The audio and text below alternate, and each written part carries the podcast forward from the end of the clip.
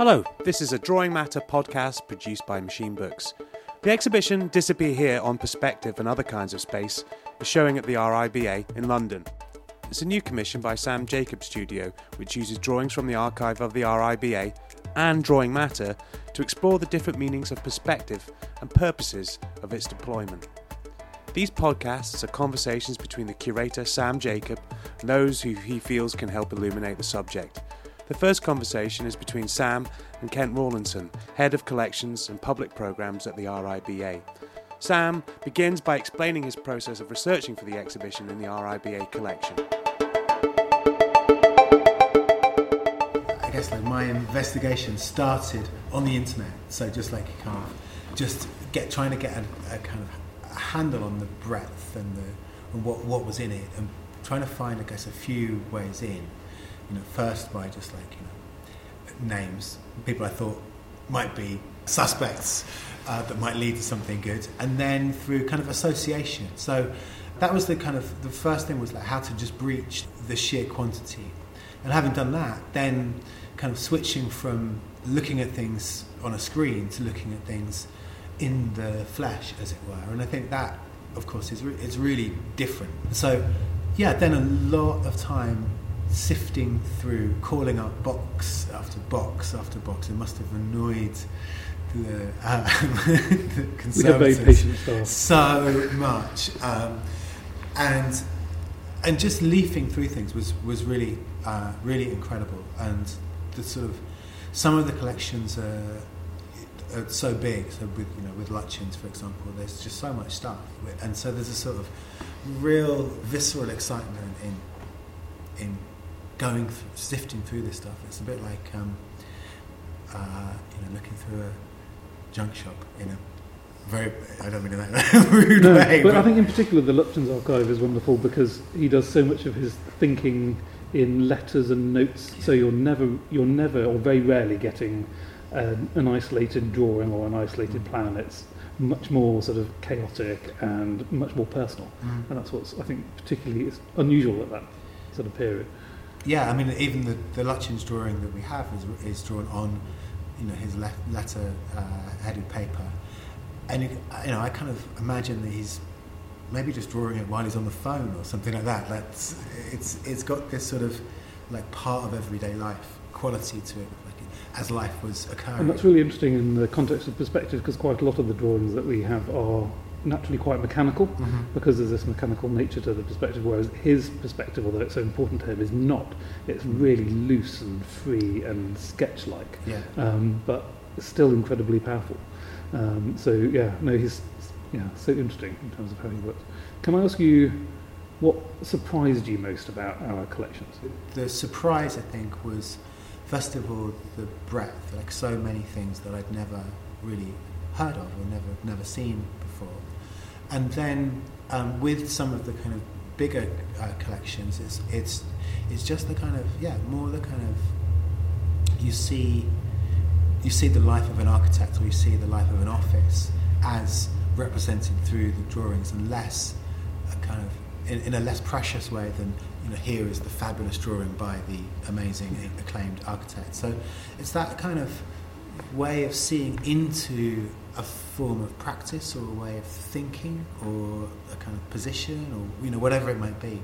And sometimes the sometimes the the you know opening up a folder would be you would see really like through someone's whole career you'd see their student drawings you'd, you'd see them kind of graduate to houses and then you'd see them you know kind of running a big office. And something like that is really really surprising Did that cause you to reflect on your own practice and perhaps your own archive or archives? well I tell you what both RIBA collection and Drawing Matter collection have certainly made me realise what it means to construct an archive um, and what it is that someone might be looking for in the future and what might be considered to be know, what you know what, what might someone might want to show and the importance perhaps of the original and I think that's probably a much more complex issue now when there you know kind of there is no original. Like you know the the, the copy of a digital file is the, the same as the original digital file. The print is the print and could be made at any moment. And something about the kind of the the sort of artifact or the aura of the things which we were looking at and kind of looking for meant that you know we we felt we couldn't have a we couldn't reproduce something, we couldn't reprint something.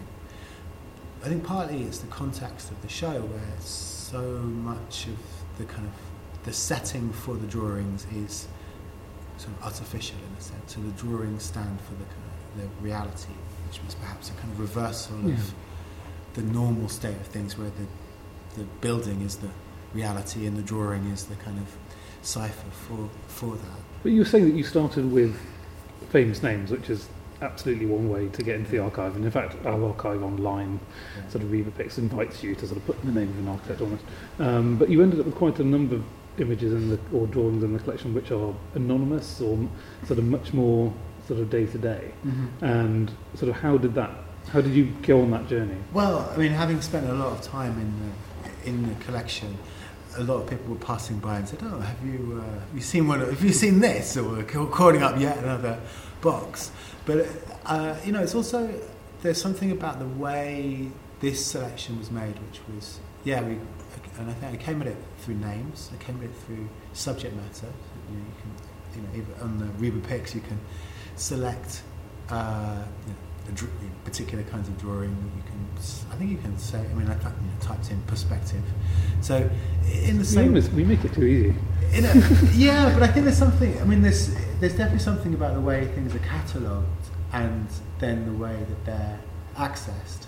So that I mean, it produces it produces accidents, accidents of how something's been tagged, Yeah, accidents of what you might be searching for.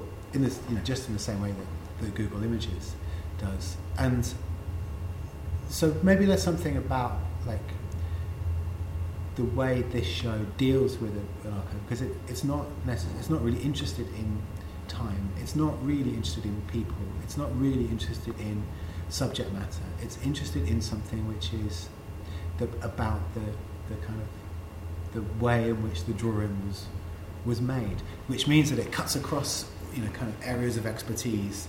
It cuts across genres. It cuts across um, uh, media. Um, and so, in that sense, maybe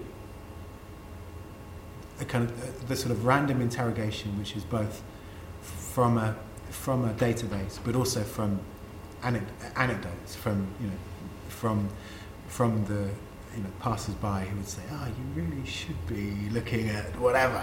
Um, it gives it that you know is is entirely appropriate for the way for, you know for the for the way in which this show works. One of the key things we've been trying to do with this show, but also some of our other shows, is to find people who can give us a different perspective on our collections, in particular to draw the links between them. So one of the great things about the show is having not only the drawings, but also the theory of perspective as represented both in words and images in our rare books collection. And in fact, some of that material is the oldest material in our collection. And then you see the practice coming out of it through the drawings themselves. Um, and in terms of thinking about favourite things on an exhibition, which is uh, always a bit unfair, I think. Um, but what's lovely about this for me is that it has within it one of my already favourite items from the collection, which is this wonderful sort of early 16th century German book, which I'm not going to try the German on, I'm going to make a hash of the translation, but it's essentially a really nice little book about drawing, um, measured drawing, um, sort of, you know, Eine schöne Büchchen about drawing. Um, and what I love about that is the way that it is linking this um, almost vernacular tradition of architecture and sort of artisanship with this new theory of architecture that's coming.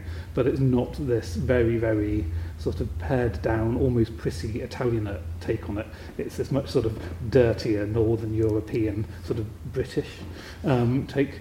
And so, yeah, and then, but, and even the drawings are sort of slightly sort of cartoony, sort of mashups of the things you find in sort of Alberti and Serlio, Serlio and other people. So, um, how did you come across that, for example? Because I, you know, I would, I, what I particularly loved about it is I didn't suggest to you that you put it in the show, but Well, that it came, made it anyway. That, that, that came from, that, that was definitely a recommendation um, from uh, Jonathan. yeah, rare Um, books. Curator. Yeah, who's the rare books curator? Who, I mean, I had a list and said this is this is what I think would, would be good. And then he was like, oh, you should also look at this and this and this. Um, and yeah, his suggestion was like, this is, you know, no one really knows this book, uh, but, it, but it's very important. It's very, very soon after um, Alberti, uh, I think, which, which is really surprising because it's, um, it, it shows like first how fast ideas are disseminated and also kind of how fast not exactly a critique but alternative takes uh, you know kind of begin to begin to appear in places that you wouldn't necessarily expect them. It's having enough expertise to ask the questions to get you started and then and then you start seeing things. And so in a way in terms of commissioning this kind of show we didn't ask Sam just to come in and look at the collection. We just gave him perspective as the subject because we had that in mind. And in a way it's those little sort of nudges mm. and the, I think the challenge always for us is how do you bring people in because you really want their external view you want to bring in their way of seeing that you don't have yourselves but how do you nudge them in the right directions um, whilst allowing them to be that external critique. Um, so yeah, it's but it's always iterative, and that's the that's the fun. Because we've got you know drawings from across 400 years by very different people, you can see that, that the quality of space within the frame of perspective actually alters you know, kind of tremendously. For, you know, if you look at the Smythson, space seems to kind of warp as various walls obey different perspectival Completely rules, different. or yeah. no rules whatsoever at certain points. Yeah, I think I, I love the Smythson archive because the Smythson family are sort of arguably the first family of architects that you can point at in England, um, working in the early 17th century. And certainly their archive is the first architectural archive, so it's really British architectural archive. So it's, it's the seed at the heart of our collection. And what this drawing shows is the design for a wing of a house um, from about 1600, 1610. And what's fascinating about it is that it is partly in perspective, but it's partly just a simple plain elevation. And so for almost every single wall of this house that you're seeing, it's drawn in a different perspective. Um, so it's completely chaotic, yet somehow it completely holds together at the same time. And what I think is wonderful about it is that I think here, sort of John Smythson is using perspective and he's almost deliberately playing with it. So I, he might still struggle to get it perfectly right, but here he's using it to be able to show what he wants to show. Um, so he can show pretty much every single thing that he's trying to express. And which he couldn't do in any other way, and so it's almost this completely unique take on perspective, and it's got nothing of the the absolutely sort of perf- sort of pinprick perfect um, perspective of the Bibiena, for example, which is just an almost jewel-like thing. Um, and so again, it's that slightly sort of Northern European sort of make it work. Um, it tells you what it needs to tell you. So yeah, it's sort of earthy and lovely part of the intention of the show is to destabilize a kind of a singular reading of what perspective is because um, it, it can produce so many different kinds of conditions at the same time within a, a set of rules, which I think is, is, it, is interesting to understand because if, you know, if we are still within the same age of perspective stretches back to the Renaissance, if we still believe it, which I think we do to a large extent, even though you know, despite cubism, despite all of the reasons we should, we shouldn't, we should no longer believe it. We cannot, I think, we cannot help believe it because somehow our world is the same as the, the, the, you know, the world of, of, of, of Florence in the Renaissance. It's a sort of persuasive nature of perspective, isn't it? That it sort of it, it sucks you in or sort of places you out, but you're you can't approach it neutrally, and you take it completely for granted. So for me, when I'm looking at the sort of ensemble of the drawings um, that you've not only selected but then arranged, mm.